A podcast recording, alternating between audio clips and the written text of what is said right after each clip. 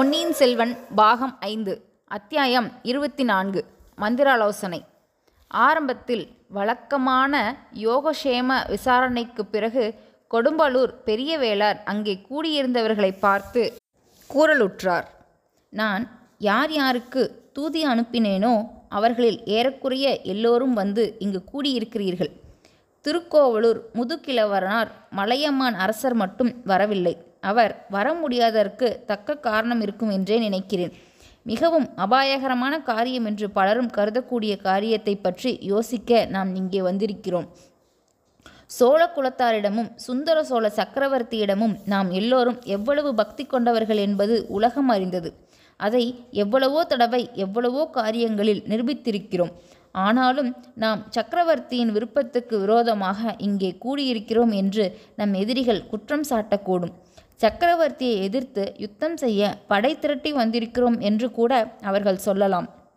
ஆனால் சக்கரவர்த்தியை நாம் தனிப்பட்ட பார்க்க முடிகிறதில்லை. அவருடைய அந்தரங்க விருப்பத்தை அறிய ஒரு நிமிஷம் கூட அவரிடம் தனித்து பேச முடிவதில்லை. ஏன் என்பது எல்லோருக்கும் தெரிந்ததே. சக்கரவர்த்தியின் தேக சுகத்தை உபதேசித்து அவரை தஞ்சை கோட்டையில் வைத்திருப்பதாக சொல்லப்படுகிறது.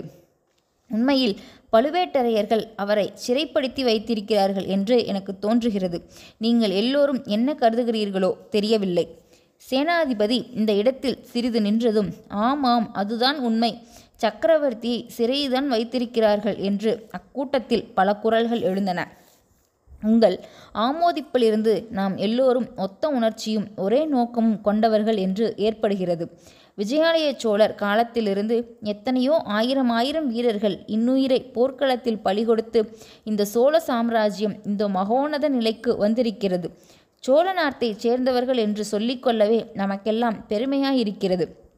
அப்படிப்பட்ட சோழ குலத்துக்கும் சாம்ராஜ்யத்துக்கும் எவ்வித குறையும் ஏற்படாமல் பாதுகாப்பதற்கே நாம் இங்கே கூடியிருக்கிறோம். சக்கரவர்த்திக்கு எதிராக சதி செய்வதற்கு அல்ல. சக்கரவர்த்தியின் எதிரிகள் அவரை மூன்று வருஷ காலமாக சிறையில் அடைத்து வைத்திருக்கிறார்கள். அவருக்கு உடல்நிலை சரியாக இல்லை என்று காரணம் சொல்கிறார்கள். தொன்னூற்று ஆறும் புண் சுமந்த திருமேனியரான விஜயாலய சோழர் எண்பதாவது பிராயத்தில் திருப்புறம்பாய் போர்க்களத்தில் வந்து இரண்டு கைகளில் இரண்டு கத்திகளை ஏந்தி சக்கரமாக சுழற்றி அவர் புகுந்த சென்றவிடமெல்லாம் எதிரிகளின் தலைகளை மலைமலையாக குவித்தார். அத்தகைய வீரர் வம்சத்தில் பிறந்த சுந்தர சோழர் தேக அசௌக்கியத்தை காரணம் சொல்லி கொண்டு வெளியில் வரவே மறுக்கிறார் என்றால் அது நம்பக்கூடிய காரியமா? சக்கரவர்த்தியை சிறை வைத்திருக்கும் துரோக சிந்தனையாளர் பில்லி சூனிய மாய மந்திர வித்தைகளை கொண்டு அவருக்கு சித்த குழப்பத்தையும் உண்டாக்கிவிட்டார்கள் என்று தோன்றுகிறது. சக்கரவர்த்தியின் சித்தம் சரியான நிலையில் இருந்தால் தமக்கு பீமார்ஜுனர்களைப் போன்ற இரண்டு வீராதி வீர புதல்வர்கள் இருக்கும்போது போர்க்களத்தையே கண்ணால் கண்டறியாத மதுராந்தகனுக்கு பட்டம் கட்ட விரும்புவாரா?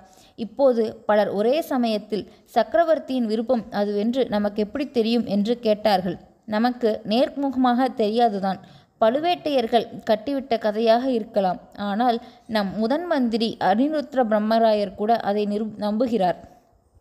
அனிருத்தரும் அவர்களோடு சேர்ந்திருக்கலாம். யார் கண்டது என்றார் கூட்டத்தில் ஒருவர். அப்படியும் இருக்கலாம். அதன் உண்மையை அறிந்து கொள்வது நாம் இங்கே கூடியிருப்பதன் ஒரு முக்கிய நோக்கம்.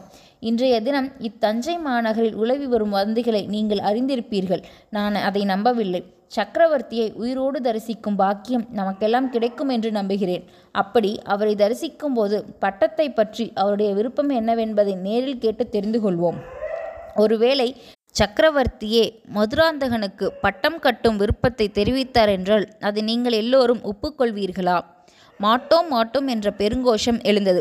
நானும் ஒப்புக்கொள்ள மாட்டேன். ஏனென்றால் சக்கரவர்த்தி தெளிவுள்ள சித்தமுடையவராயிருந்தால் அவ்விதம் ஒரு நாளும் தெரிவிக்க மாட்டார். பராந்தக சக்கரவர்த்தியின் காலத்திலேயே பட்டத்து உரிமை பற்றி விஷயம் தீர்த்து முடிவாகிவிட்டது.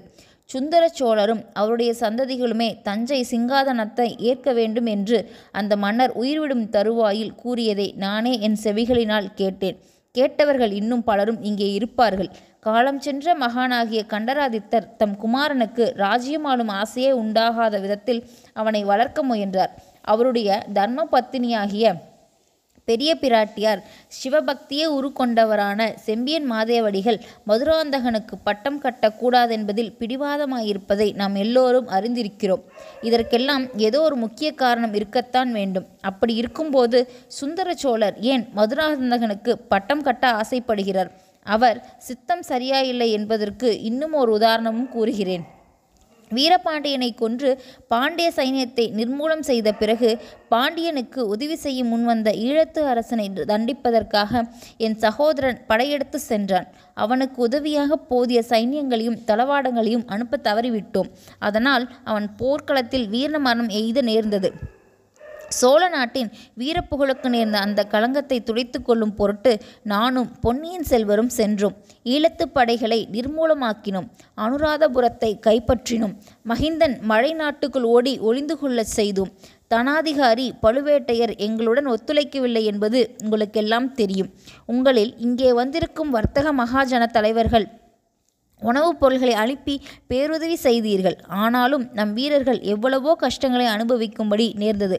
அவ்வளவையும் பொறுத்து கொண்டு மகிந்தன் படைகளை நிர்மூலமாக்கியது. எதனால்? சோழகுலத்து மாவீரர்களுக்குள்ளேயே ஈடில்லா மாவீரராகிய பொன்னியின் செல்வர் அடித்த உற்சாகத்தினாலேதான். அப்படிப்பட்ட வீத புதல்வனுக்கு தந்தையாகிய சக்கரவர்த்தி அளித்த பரிசு என்ன?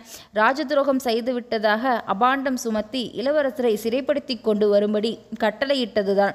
சித்த சுவாதினம் உடையவர் ஒருவர் இவ்வாறு கட்டளை பிறப்பித்திருக்க முடியாதுமா? சேனாதிபதி மறுபடியும் சக்கரவர்த்தியின் கட்டளைகளை பற்றியே பேசுகிறீர்கள். சக்கரவர்த்தி தான் அக்கட்டளை அனுப்பினார் என்பதற்கு என்ன அத்தாட்சி என்று சபையில் இருந்தவர்களில் ஒருவர் கேட்டார். அதற்கு அத்தாட்சி ஒன்றுமில்லை. அதன் உண்மையை பற்றி நேரில் கேட்டு தெரிந்து கொள்ள விரும்பியத்தான் இங்கே நாம் வந்து சேர்ந்திருக்கிறோம். சக்கரவர்த்தியின் சம்மதமின்றி இத்தகைய கட்டளை பிறத்திருக்க கூடுமானால் இந்த சோழ சாம்ராஜ்யம் எவ்வளவு பயங்கரமான நிலைமையில் இருக்கிறது என்பதை சிந்தித்து பாருங்கள். பின்னால் நிகழ்ந்த தவற்றையும் எண்ணி பாருங்கள். சிறைப்படுத்த வந்த வீரர்கள் இளவரசரை சிறைப்படுத்த மறுத்துவிட்டார்கள். இளவரசர் தாமாகவே தந்தலியின் கட்டளைக்கும் கீழ்ப்படிந்து பார்த்திபேந்திர பல்லவனுடைய கப்பலில் ஏறி வந்தார். அந்த கப்பல் புயலில் சிக்கிக் கொண்டதாம். அப்போது இளவரசர் கடலில் மூழ்கி மாண்டதாக ஒரு வதந்தி புறப்பட்டது. இதை நான் நம்பவே இல்லை. பொன்னியின் செல்வனை சமுத்திரராஜன் அபகரித்திருக்க மாட்டான் என்று உறுதியாக நம்பினேன். அந்த கப்பலில் வந்த மற்ற எல்லோரும் உல உயிர் பிழைத்திருக்கும் போது இளவரசர் மட்டும் எப்படி கடலில் மூழ்கி மாண்டிருக்க முடியும்? ஆகையால் இளவரசர் கரை ஏறியதும் அவரை சிறைப்படுத்த சதி நடந்திருக்க வேண்டும். அந்த சூழ் சூழ்ச்சியை அறிந்து கொண்ட இளவரசர் தப்பிச் சென்று எங்கேயோ பத்திரமாயிருக்கிறார். சரியான சமயத்தில் வெளிப்புறப்பட்டு வருவார் என்று நம்பியிருந்தேன். உங்களில் பலரும் அப்படி நம்பியதாக தெரிவித்தீர்கள். நமது நம்பிக்கை நிறைவேறியது. நாகைப்பட்டினத்தில் புயலடித்த அன்று இளவரசர் வெளிப்பட்டார் என்பதாகவும் சோழ நாட்டு மக்கள் அவரை விஜய கோலாகலத்துடன் வரவேற்று தஞ்சைக்கு அழைத்து வருகிறார்கள் என்பதையும் அறிந்தோம். அவர்களுக்கு பக்கபலமாக இருக்கும் உத்தேசத்துடனேயே நாமும் இவ்விடம் வந்து சேர்ந்தோம். ஆனால் வஞ்சக சூழ்ச்சிக்காரர்கள் மறுபடியும் தங்கள் கரியுயர்ச்சியை காட்டிவிட்டார்கள். என்ன என்ன என்று பலர் கவலை குரலில் கேட்டார்கள். நான் இந்த கூட்டத்திற்கு வருவதற்கு சில நிமிடங்களுக்கு முன்புதான் அச்செய்தி கிடைத்தது. இன்று காலையில் திருவாரூரிலிருந்து இளவரசர் புறப்படவிருந்த சமயத்தில் அவர் ஏறி வந்த யானைக்கு மதம் பிடித்து யானை பாகனை தூக்கி எறிந்து விட்டதாம். யானை தெரிகிட்டு ஓடிவிட்டதாம். அப்போது ஏற்பட்ட குழப்பத்தில் இளவரசரும் காணாமல் போய்விட்டாராம்.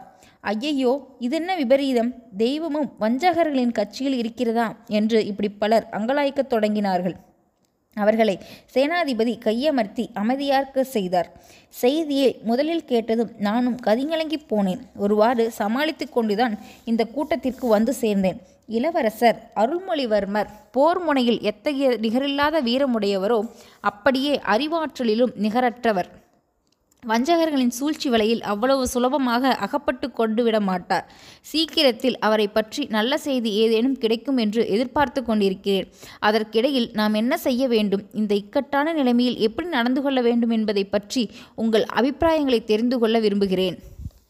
இவ்விதம் சேனாதிபதி தாம் சொல்ல வேண்டியதை சொல்லி முடித்ததும் மற்றவர்கள் தங்கள் கருத்துக்களை தெரிவித்தார்கள். அவர்களுடைய கருத்துக்கள் முக்கியமான விஷயங்களில் ஏறக்குறைய ஒரு மாதிரியாகவே இருந்தன.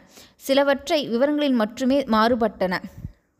அங்கே உள்ளவர்களின் பிரதிநிதிகள் நாளைய தினம் சக்கரவர்த்தியை நேரில் சந்தித்து பேச வசதி கோர வேண்டும் என்றும் அதற்கு வாய்ப்பு கிடைத்தால் சக்கரவர்த்தியிடம் மதுராந்தக சோழன் சிங்காதனம் ஏறுவதை நாங்கள் விரும்பவில்லை என்று தெளிவாக தெரிவித்துவிட வேண்டும் என்றும் பலர் கூறினார்கள்.